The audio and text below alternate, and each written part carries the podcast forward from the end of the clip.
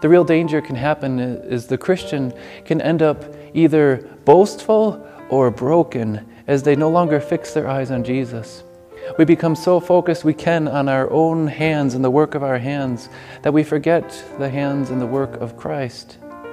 And we get so focused on the performance of our own flesh and blood and what we have accomplished or what we have not accomplished that we lose sight of what the Son of God did on taking on human flesh and blood to be our brother. I hear the Savior calling, the gospel comes to me. This message comes from Rock of Ages Lutheran Church in Payson, Arizona, reaching out with rock solid hope in Rim Country. January 31st, 2021. Hebrews 3 1 to 6. Would you believe that I was once part of a church golf league? Probably not if you ever saw me golf. There's that advice that when you hit a golf ball, you're supposed to keep your eyes on the ball. See, when I'm golfing, I like to see where the ball's going so I can find it when it lands in the weeds or in the woods. So I take my eye off the ball and I look up right away. Every novice golfer would know and understand the importance of that advice keep your eyes on the ball. And yet I turn my head up to catch the ball soaring so I can find it, only to often see it flying through the air and landing, sputtering to a stop, right about where my divot lands. Makes a lot of sense, it seems, and there's probably good reason why they tell you to keep your eyes on the ball.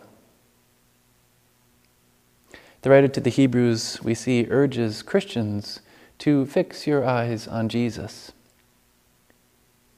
And we can tell as we look at what he says that it does make a big difference.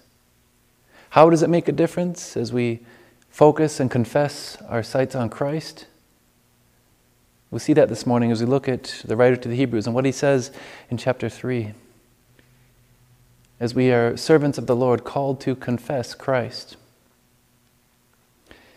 The writer to the Hebrews is somebody who's writing to what is apparently second generation Christians. They're those who have received the gospel, they, they have had it given to them from Christians who themselves were probably eyewitnesses.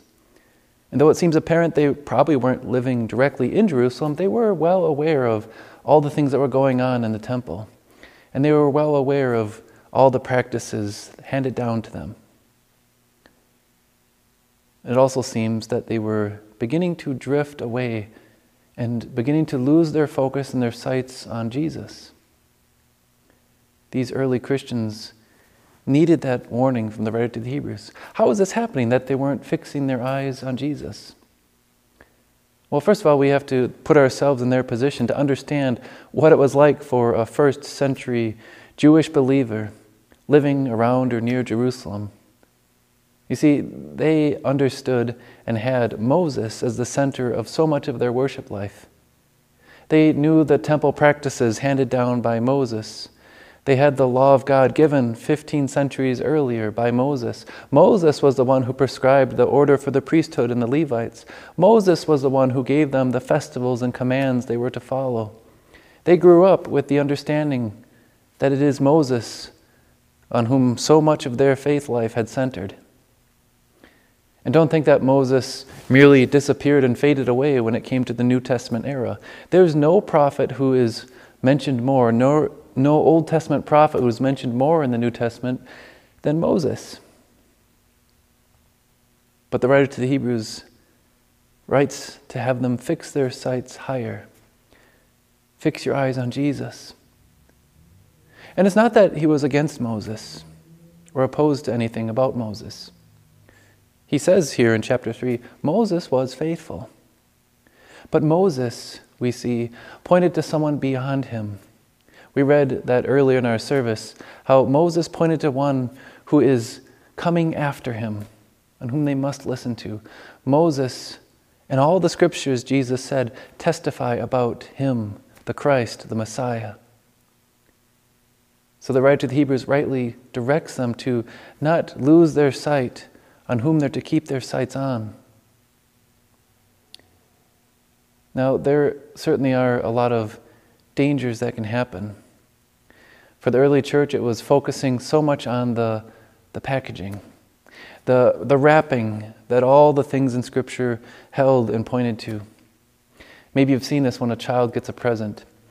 Uh, they're excited about it and they ask, Who's that for? as they look to the biggest box wrapped in the room. And when they eagerly unwrap the wrapping and they open it, they see the present. Their eyes are filled with delight as they try to remove it from its wrapping. The first photograph taken is them next to their toy. But then, as the camera's flash goes off the second time, sometimes we see it's that little child's head peeking out of that incredible cardboard box. Of course, the person who's given the gift might even want to say, hey, don't forget who gave you that box. We know it's just a bonus gift. The real intention and the real gift is what's inside. These first generation believers that the writer to Hebrew writes to, writer to the Hebrews writes to was evidently aware that they were focusing on the wrapping, on the box, and not the content that it pointed to and it led to. All the sacrifices, the Sabbaths and the festivals, the high priesthood, all of it pointed to Christ. But the people were focused on the box, the wrappings, and losing sight and losing their confession of who Christ was. Now, you and I face many dangers in the church. We face many similar dangers to what the early Christians faced. They faced persecution. They faced the dangers of being so focused on the externals and the traditional things that they lost sight of growing in the Word and continuing in God's Word, which they had received. They even faced the danger of no longer honoring those who were serving as shepherds and spiritual leaders in the church. But the greatest danger which faced them is what still faces the church today taking our eyes off of Jesus. Now, you and I might not be like them, where we're reverting back to the temple practices and the festivals and elevating them in some way above Christ, or diminishing our confession of Christ as we look to the law and Moses. But might we ever be in the danger of focusing so much on the law of God and the writings of the law that we lose sight of where they lead us to, to fix our eyes on Jesus? Sometimes it might happen that you hear of a person who is excited about sending their child to church, but the reason they're excited is because they want their child to be a moral person, and so they want them to be learning about God's Word. Is that why we come to worship? Or maybe some people are no longer coming to worship, and they're no longer gathering with God's people and their brothers in the faith, and they're no longer fixing their eyes on Jesus. But a family member might say, well, what does it matter? They live a pretty decent life. They're good people. She's a good child. He's a good child. I think they're doing okay. But are they fixing their eyes on Christ? The real danger can happen is the Christian can end up either boastful or broken as they no longer fix their eyes on Jesus. We become so focused we can on our own hands and the work of our hands that we forget the hands and the work of Christ.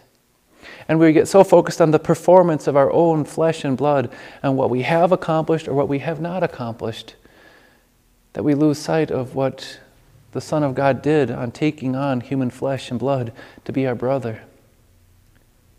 And the Christian who's so focused on their own performance of God's law can end up boastful, not in Christ, but in themselves.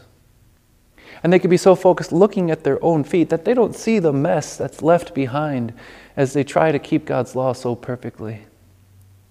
Or maybe, maybe they do see the failures of their hands, of their words, and of their feet, and they're broken because they're not focusing on Christ, but they're focusing on their own performance of the law. See, the Christian who's not keeping their eyes on Christ, on His hands, on His feet, on His words, can end up broken or boastful, focusing on self instead of the great apostle, and high priest whom we confess. That's why the writer to the Hebrews urges those first generation Christians and urges still us today to fix your eyes on Jesus.